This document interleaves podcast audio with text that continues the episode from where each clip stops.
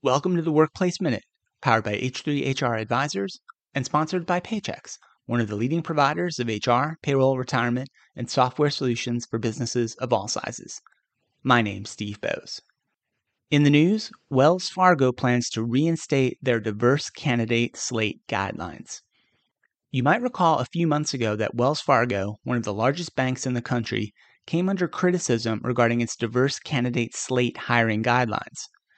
The guidelines, which had been in place at the bank for some time, were designed to increase diverse representation at the bank and ensure that candidates from different backgrounds were given a fair chance in the hiring process.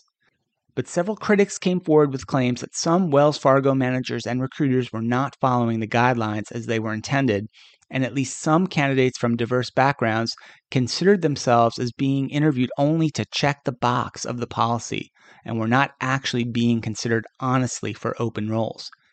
Some reports even indicated that diverse candidates were being interviewed after the role that they had applied for was in fact filled. After these reports surfaced, Wells Fargo paused the policy in order to undertake a review and revision of the guidelines and the communication and training processes required.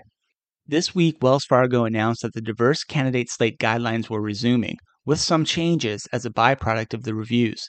Some of the changes that Wells Fargo CHRO Bei Ling announced include 1. The bank will continue to expect 50% diverse candidate slates and a diverse interviewer panel, and the company expects that the 50% will evolve as their diverse representation continues to improve. 2 redefining the roles that are in scope for the guidelines to be based on job level, not compensation.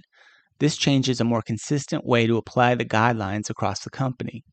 Three, revise the existing exception approval processes to provide for manager and recruiter review and approval, plus ongoing monitoring.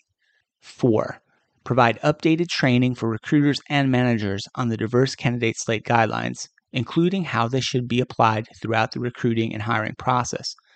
And five, Wells Fargo will continue to hold senior leaders accountable for making progress on diverse representation goals. These kinds of diverse candidate requirement programs, while certainly not perfect, have generally been shown to help organizations make progress towards representation goals and to improve the overall diversity at the organization. But as we have seen from the Wells Fargo experience, these programs require frequent and careful monitoring and transparent communications and the reporting of their results in order to achieve their objectives. We'll keep an eye on the Wells Fargo experience as it evolves and share that information with you here on the show. That's it for today's Workplace Minute, powered by H3 HR Advisors.